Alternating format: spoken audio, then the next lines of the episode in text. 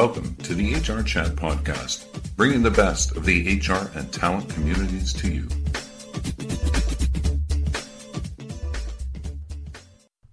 Welcome to another episode of the HR Chat Show. I'm your host today, Bill Banham. What we're all witnessing in Eastern Europe right now is terrifying and painful. As of today, huge swaths of land in the south, north, and east of Ukraine have been invaded. Many believe it's only a matter of time, days perhaps, before Russian troops attempt to occupy the Ukrainian capital of Kiev. My guest today reached out to me a few days ago, and I felt it was imperative to get him on the pod to share his story with you as soon as possible. Vladimir Gendelman is founder and CEO at Company Folders, an emigrant to the US from Kharkiv, Ukraine. He employs a team of seven software programmers, graphic designers, and quality assurance engineers in Ukraine. Last week, three of them were trapped in Kharkiv, where they were sheltering in windowless rooms in buildings that are shaking from barrages of shelling. Fortunately, they were all able to escape. Millions more have not been as lucky. Vladimir's team was previously based in Donetsk, the epicenter of the uprising in 2014. So, unfortunately, this is not the first time they've had to deal with destabilization caused by foreign aggression. Vladimir has published numerous articles in publications such as Forbes, Time, and has been featured in the Wall Street Journal as a thought leader in business marketing. Listen to this discussion that I had with Vladimir to hear his experiences of leading and supporting a team literally under siege. Hear too his heartfelt plea to the West to do more to help. Vladimir, uh, welcome to the HR Chat Show today. Bill, thank you so much for having me on, uh, and thank you for helping me spreading the proper message so that people could really understand what regular civilian people are going through in Ukraine right now. Usually, I start these uh, conversations, Vladimir, by by uh, asking our guests to introduce themselves a bit more. But before we do that, I, I, just want to start with a more fundamental question: How how are you doing? You know, those three employees in Kharkiv actually moved out, so that just based on that, I am doing way better because I don't have to worry about them as much. Um, it, it doesn't necessarily mean that they're in a complete safety right now uh, because they're still in a country that's at war, but at least they're out of Kharkiv and they are in an area that's a little safer.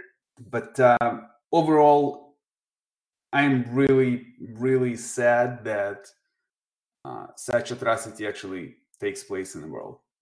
Why don't you Why don't you tell our listeners a bit about yourself? Uh, t- take a minute or two and just introduce yourself. Tell them about your company and what you guys get up to.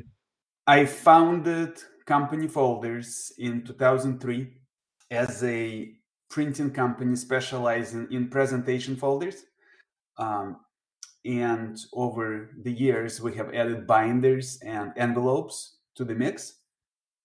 We also have a, another division of the company that does all the promotional products, basically giveaway items, trade show setups, apparel, and so on and so forth. Um, and where we really are valuable is we offer more options than pretty much anybody else out there in terms of print methods, um, stock variety, coating options, and, and so on and so forth. From day one, when I started, I, I, I, I employed people in Ukraine um, to help me do the website, and then another website, and then I started hiring people full time. So, more than half of the people in Ukraine have been with us um, and with me personally for well over 10 years. And by now, when you work with somebody for so long, uh, even though it's di- digitally and remote, um, I, I, still witnessed, you know, them getting married, them having kids, them uh, celebrating milestones. And in 2014, when they, they actually used to live in Donetsk, and in 2014, when Russia invaded Donetsk, um, we were in a similar situation, uh, helping them move out of Donetsk. And they ended up in Kharkiv. And now, short eight years later, uh, Kharkiv is getting attacked and bombed and completely destroyed. Okay, thank you. So You, you, just, you just mentioned there how, how your team were previously based in Donetsk, and obviously with what happened with uh, the annexation of Crimea and uh, the Russian forces moving into the very east of, of Ukraine in 2014, you guys you guys felt like you needed to move. Tell, tell me a bit about your experience with working with an international team, particularly one in, in a conflict zone. Well, first and foremost, they are my employees, and therefore I feel responsibility for for everything that pertains to them. Obviously, anything work related, I feel responsibility to make sure they get paid on time. Um, and, and, now, in a situation like that, for whatever reason, I feel responsible for their lives, and we are doing uh, what we can to help them get to safety and of course not stress out about work because work and, and, development of our website and, and things like that is, is the least of, of, of my concern right now. Um, and as far as the experience of working with remote teams um, it, it, creates challenges because you rely on internet connection or phone connection that um, in a situation like this when you rely on on the internet connection being up and uh, electricity being up and everything else during the the, the, the crisis like this um, it's it's it's really hard because their electricity might go off or internet connection and they don't respond right away or or maybe they are in hiding because they're being bombed and, and they're just laying down on the floor somewhere trying to stay alive and meanwhile after you ask a question how you're doing here via message uh, and they're not responding for a while, obviously the thoughts that come to your mind are not necessarily the most pleasant ones. So it creates a lot of those kind of challenges, um, a lot of logistical challenges uh, that come with it. But you know, over time, we we we're just learning to uh, to deal with that. Okay, so obviously you guys went through a heck of a lot back in 2014, and you, you learned some lessons, I guess, over over the last few years. What what are, you, what are you doing differently compared to 2014, and how how can others avoid some of the mistakes perhaps um, that you, you, guys made back then when when everything was was new? What are you guys doing differently from from 2014? Probably the most important lesson we learned is that when it starts, it doesn't stop, but it gets worse. And that is the most important thing because um, in situations like that, you know, Russians are close. Oh, okay, they're close, but you know, they're not going to invade. Russians invaded. Well, they invaded, but they're not going to shoot civilians. They're shooting civilians. Oh, but we're safe in our building. The buildings are falling down. Oops, we have nowhere to go, right? Uh, it, it's very easy to fall into that trap. So this time around, we actually got on the forefront of it. We um, we consulted with the military personnel uh, about strategies uh, that that usually are mistake in a situation like that, and we learned that you know the rivers, the bridges are strategically important locations uh, and those are the areas you want to stay away from uh, because this is where Ukrainian army would like to gather to protect, and at the same time, uh, the Russian army would like to gather to capture. So the further away from areas like that you you are, the, the, the better off you are. Um, that's number one, and number two, with that, I was able to to get people's addresses and look on on Google Maps exactly where they are in relation to those strategic locations. And I have instructed few of them to actually move. And the we have few members who were never in Donetsk and they were not part of that invasion and and they kept on telling me no we're fine it's it's quiet here it's all right and and, and this and that and and then i insisted and i said look you know, it's to get bad. Like, I already know that. We had that experience. You need to move. And this particular guy, his name is Yuri. Um, his sister lives about 100 kilometers from, from where he was. And he was right by the bridge in um, Dnepropetrovsk. And that was the the bridge that had railroads going over it. So it's strategically very, very important bridge. And I explained everything to him and I told him, you know, you got to go to your sister. So finally, I got him to go to his sister uh, a week ago. And then he sends me a message next day. He's like, oh, you were right. There was a diversion to blow up the bridge. Unfortunately, they did not succeed, but he would have been right in the middle of everything. Then we have another guy in Nikolaev who who has elder parents and he still didn't move and now Nikolaev is surrounded by, by, by Russian army and, and airplanes are flying and the bombs are falling. And we finally had a conversation yesterday uh, where I convinced him that he has to go. And and I shifted the whole thing from, you know, saving the parents over to your parents would want you to be alive. Uh, and the safer you are, the easier it is for your parents which as a parent is is what you want you want your kids to be safe right and uh, so he's finally uh, found a way to get out. And he said he's getting out tomorrow morning. So that's that's another positive development. Um, and of course the best part is that uh, the people that were in kharkiv were able to get out and they were able to get out safely. I have recorded many many episodes of, of the hr chat show focused on on mental health mental well-being.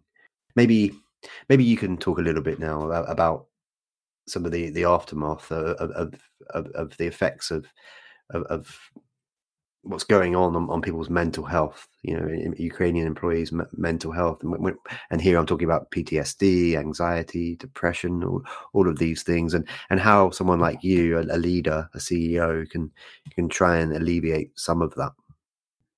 Well, PTSD is too early to talk about.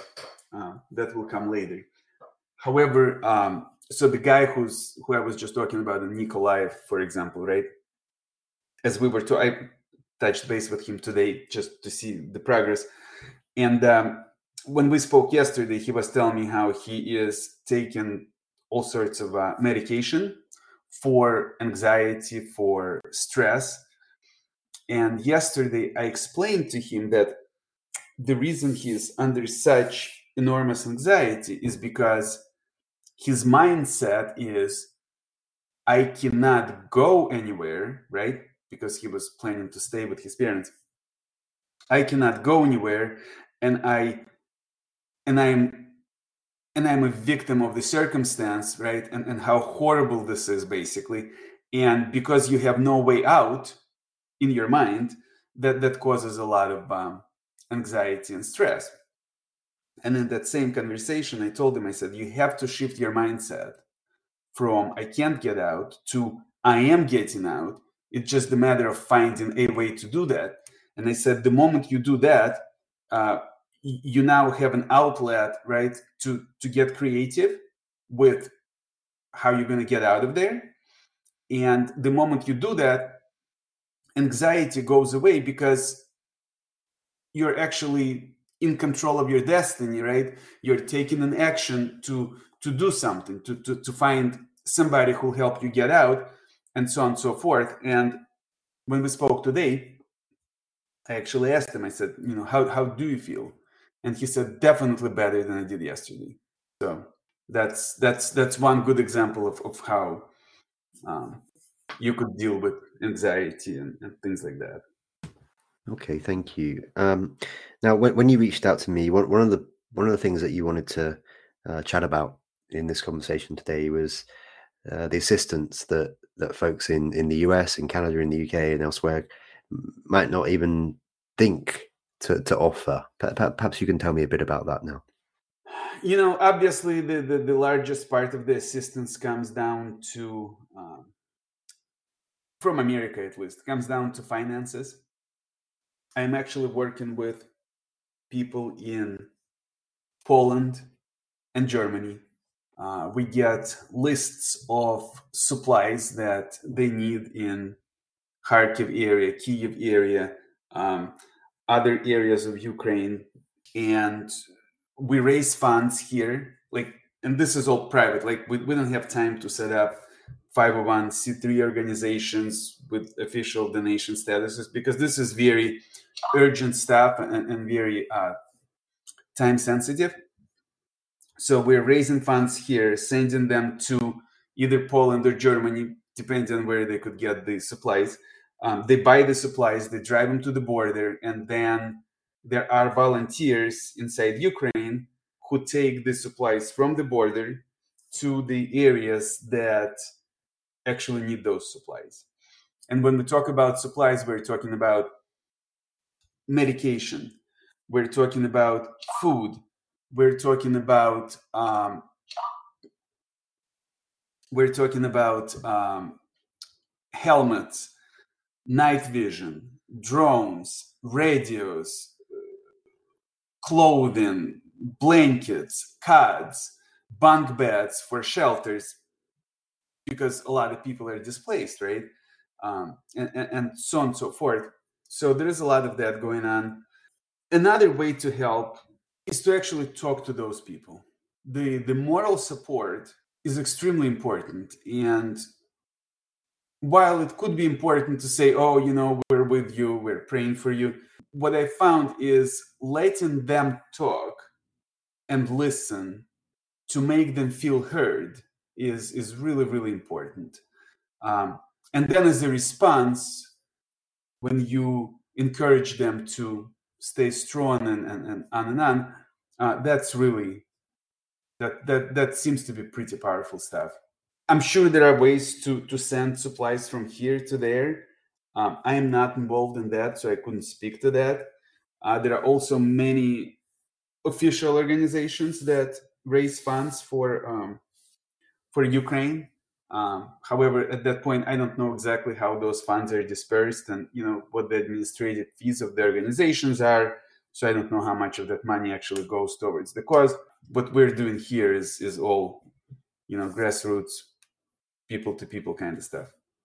Vladimir, we're, we're gonna we're gonna wrap up pretty soon. Just a couple more questions for you before we before we do sure. that. So the final question I always ask is, you know, how, how can we connect with folk? And we'll do that in a moment. But before we get there, what would you like to say to our listeners today about what's going on? What, what you and I had a conversation um, before we hit record, and I, I, shared with you a little bit about my thoughts and, and whatnot. What, what, what would you? This, this is supposed to be a podcast for HR professionals and, and, business leaders and whatnot, but I just feel like it's so much bigger than that today. What what what would your message be to those people listening to this show today in, in terms of what support is needed for Ukraine right now? The what I really would like for people to walk away with is there are real people who suffer constantly for the past week. They are under attacks. Their loved ones, their friends, their family are dying around them by, by being hit by rockets, missiles, bullets, starvation, cold, you know, if electricity is out and things like that. A lot of people have their homes displaced um, and, and, and, completely destroyed. Um, a friend of mine was at home with his family and their building got hit by, by a rocket. Um, because there was a warning, they were able to get into a hallway uh, and lay down or sit down by the bearing wall. And that was the only reason they stayed alive is because bearing wall did not collapse during the hit. Uh, however, they got covered because everything else collapsed. They got covered by all the rubble, uh, and then their door got jammed and they couldn't open it. So luckily, somebody from the outside realized that and they were able to break their door and that was the only reason they were able to run outside. And this is not a one case. This this happens over and over and over again. And somebody who's luckier and, and is not in a situation like that, they're constantly under attack. They constantly hear the bombs falling, airplanes flying, bullets flying, and it's it's it's the constant state of fear. On top of that, they're lacking supplies, they're lacking food, they're lacking everything. Um, so the, the message I really want to get to the people is help Ukraine, help the people of Ukraine as much as you can. Um, if somebody wants to reach out to me directly and and and help help us fund, you know, the, those supplies that go directly to people, that would be great. Um, if if people feel more comfortable with um, supporting, you know, bigger organization with the official uh, status where they can get a write off and everything, that's also great. Like whatever you do is going to help tremendously. Um, so yes, please do that and and and let's try and take care of those people. Okay, Vladimir, and, and if folks do want to reach out to you and, and connect with you, what, what are the best ways to do that? Um, I have just sent you a connection request, by the way, on LinkedIn. So that, that's my that's my approach. Um, but what, what are the best ways to connect with you? Yeah, they can find me on LinkedIn or Facebook, Vladimir Gendelman, or they can email me at vladimir at companyfolders.com. Perfect. Thank you. Again, before we before we started recording listeners today, I, my job is to be an interviewer and, and, and you know hopefully I'm, I'm, okay at using words most of the time. Um, but i this time i do not have the words. I i like like you out there are terribly terribly depressed and sad and hor- horrified at, at, what i'm seeing unfolding every day. But i'm i'm trying not to break out into tears right now. Uh, but uh, i just yeah I, I just want to thank you again vladimir for, for sharing your story um, and uh, I just I, I, hope that we can do more than than what we're already doing. Um, and um, my, my, my thoughts are with you. Yeah, and and really thank you for for spreading the message for for helping for doing your part to help. It it, it is it's it's when all of us doing things that that's what really makes a difference. So that's the message for today, listeners do things, make a difference. Don't be a bystander. This is bigger than anything that I've ever seen in my life, and we've all got to step up and and, help. So, uh, well, I think we'll I'll leave it there for today. Thanks for listening. Thank you for listening to the HR Chat podcast, brought to you by the HR Gazette.